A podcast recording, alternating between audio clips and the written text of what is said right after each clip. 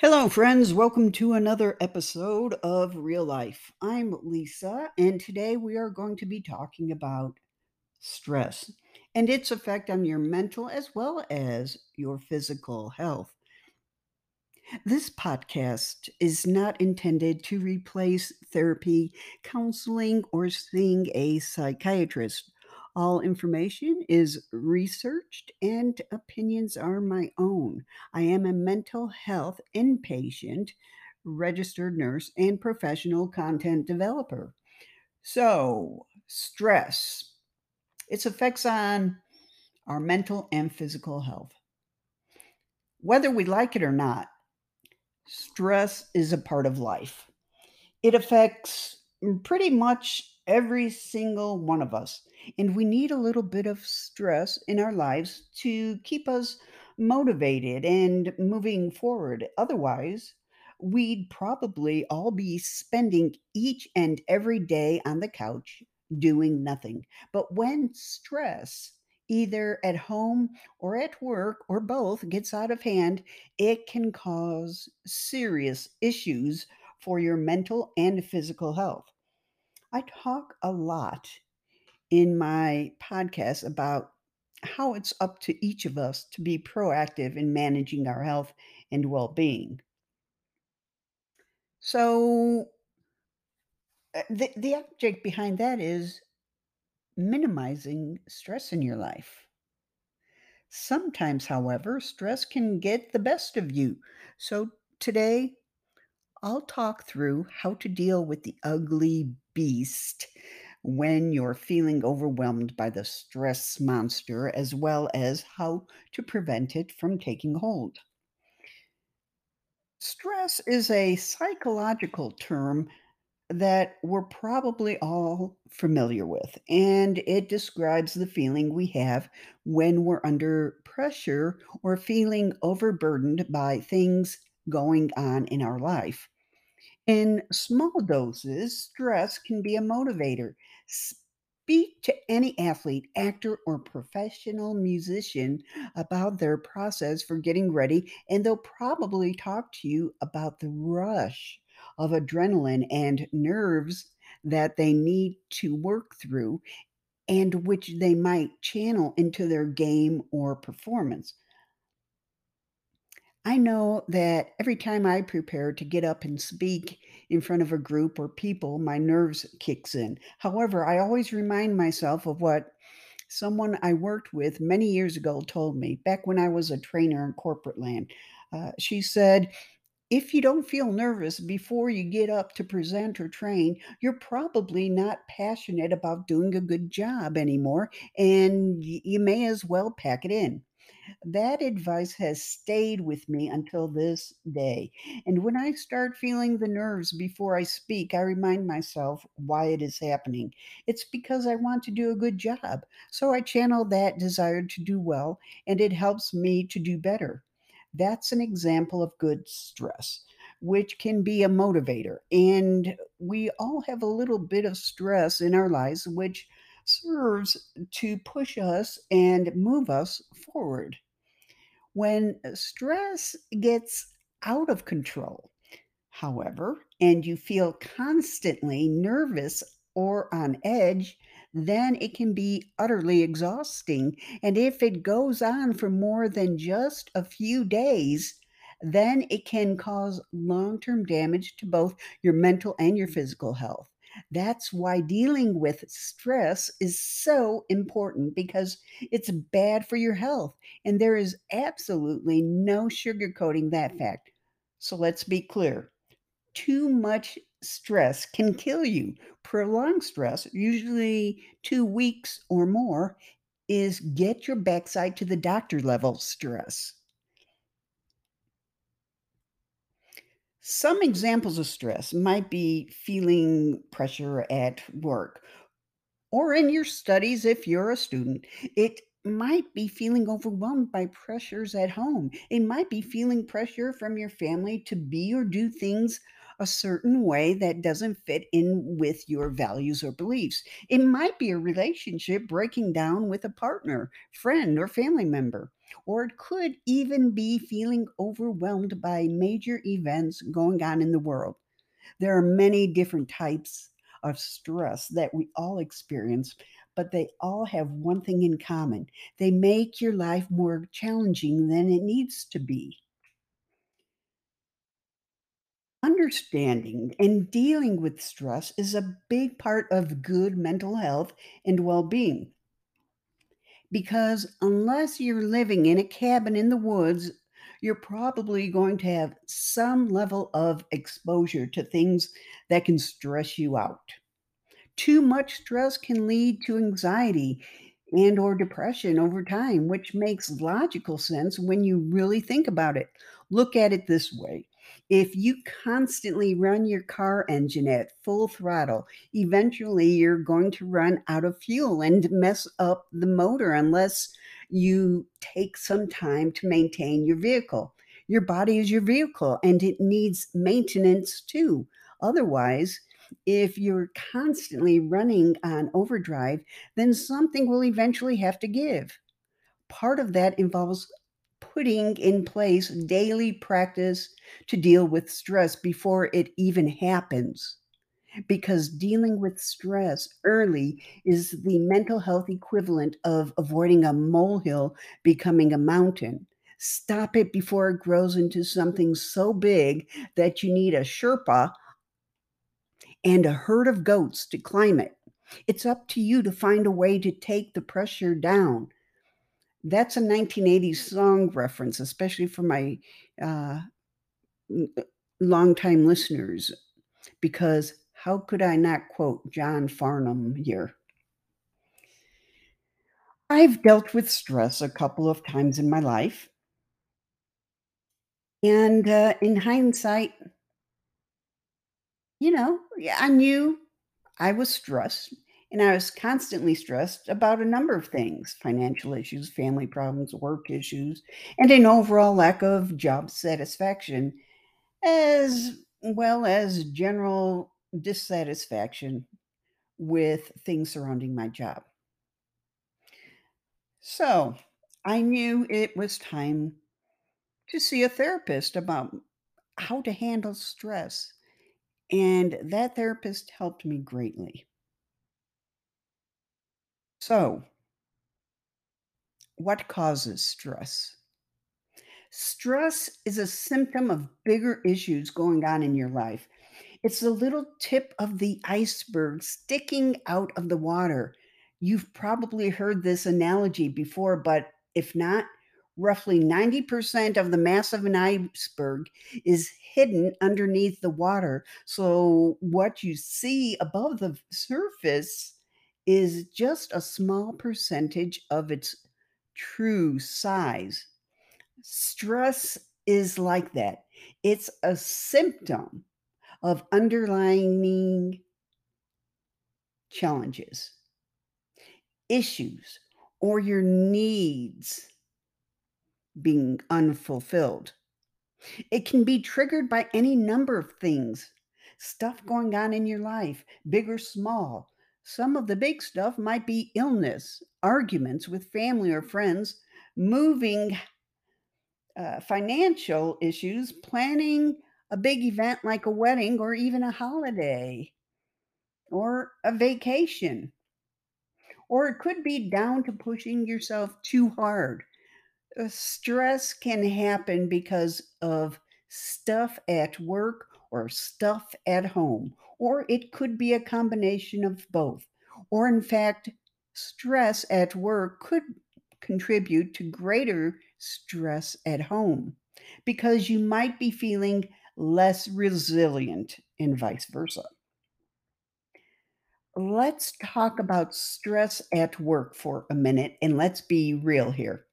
It's pretty rare not to have a crappy day at work every now and then. But when you're constantly stressed at work, not only are you not giving or going to be terribly effective, uh, for instance, me stumbling on my thought right now, I'm not going to be stressed about it. Uh, so let's get back to this. Uh, not only are you not going to be terribly effective, but it's going to be harder and harder for you to find joy outside of work. So it can often end up being a downward spiral into greater stress. Everyone's experience is unique, and this topic is so big that it's probably going to need its own episode later on. So I'll keep that in mind. And in fact, I'm going to have an episode about the stress hormone cortisol. I'll probably have it out not too far after I publish this episode. So uh, it's it's good to have an understanding of what is actually causing the physical and the mental things going on. And that's our cortisol. So we'll talk about that in that podcast episode. Anyway, there are a few common types of work-related stress. It might be that you're feeling overwhelmed by the the workload or the expectations of the job. It might be that you like your career but not your current employer. It could be that you're not happy in your current career. You might be having problems with your coworkers or you might have stuff going on outside of work that's making it hard to be fully present at work. I'm sure there are lots of others that I could list, but most work stress will likely fit into one of those categories. Whatever the, the contributing factor is, be it at work or at home or both, it's usually not just about what's going on in your mind.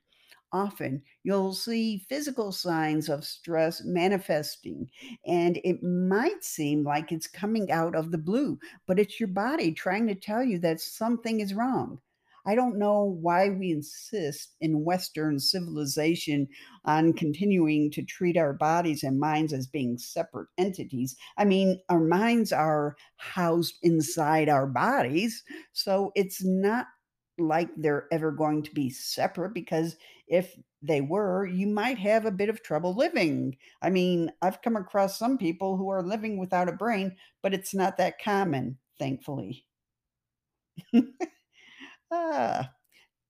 So, when you're stressed, your body responds. Sometimes you might even experience the physical symptoms before you realize that what's going on in your mind. You might be getting headaches regularly, have ongoing muscle tension, have difficulty sleeping. You might become moody or irritable or angry much more easily than usual, or have low energy or intestinal issues uh, feel constantly on edge and nervous, or you might struggle to find pleasure in activities that you used to enjoy, or you might find yourself increasing your use of alcohol or other substances as a coping mechanism. However, stress might manifest for you. It's important to be aware of it and address it early because the longer these feelings go on, the more dangerous they are to your overall health. Let me quote Beyond Blue here. Uh, you may be at risk for the majority of the last two weeks you found it hard to relax, felt stressed or overwhelmed, and or felt panicky or anxious. If this is the case, managing your stress levels should become a priority. End of quote. It makes sense when you think about it. As I said earlier, if you run your car at full throttle, it's either going to run out of fuel or something's going to break in the motor, and you are no different. There's only so long you can function on overdri- overdrive before something has to give. Let's get into how you tackle stress, both at work and at home. First of all, let's take a moment to talk about mindset in general and the role it plays. If you're a hopeful and optimistic person, you're certainly not immune to stress, but you are more likely to manage it well if you're able to look for the positive in things rather than becoming hung up on the negative. You can uh, read an article in Psychology Today about uh, the links between optimism and stress regardless of the scientific evidence to back it up. It's pretty much common sense when you consider it because how you choose to think has a direct impact on how you feel. It's not a magic pill, though. And as I already mentioned, optimistic people aren't immune to stress. But let's be clear that mindset and what you choose to focus on in your life is a big starting point in dealing with stress. Hope plays a massive role here. If you have hope for the future, hope that things can and will get better, you will be more likely to look for the positive in things or want to push past any barriers, which will then enable you to get to where you need to get to. In the words of American motivational speaker Brian Tracy, set peace of mind as your highest goal and organize your life around it. End of quote. Part of this is about being proactive with your mental health because before we even talk about how to deal with stress when it's happening, I have to point out that we should all be taking steps every day, every day to minimize and prevent stress before it happens. I have said it before and I'll say it again prevention is better than cure. I'll give you some tips for how to do that in a minute. First, let's look at how to deal with stress when you're in the middle of it. First and foremost, identify the cause of the stress. Unless you know what's really causing it, you uh, just how are you going to deal with it? Remember what I said before stress is a symptom. So you need to get to the bottom of what's really going on. Reflect, dig deep, and ask yourself what is happening or not happening that's causing you stress. Be really, really clear. I've talked in previous episodes about digging in so you can understand what's really going on under the surface. And if that means you need to speak to someone you feel comfortable with, preferably someone who can be objective and direct with you, then it's time to talk to someone. It might be more than one thing that's contributing to your stress. In fact, it probably is going to be more than one thing if we're realistic about it.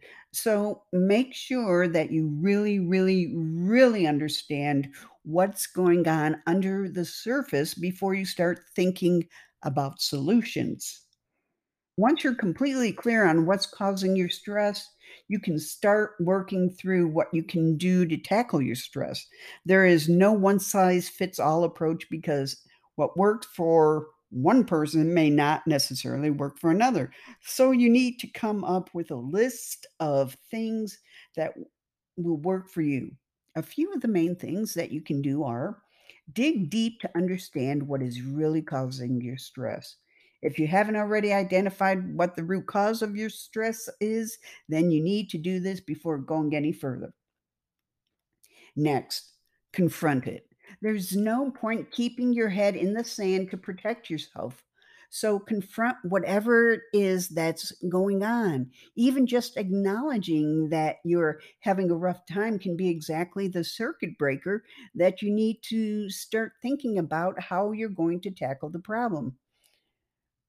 Then find solutions. I know it seems obvious, but if you want to get rid of stress, you need to address the root cause or causes. Come up with ideas that will resolve the problems that are causing your stress. Also, talk to someone you trust. Often, a good conversation with a close friend or family member can be just the re- release you need to get it off your chest. Also, take a break. A couple of hours or a couple of days to relax might be exactly what you need to recharge your batteries and work through how to tackle whatever is causing your stress. So allow yourself some time.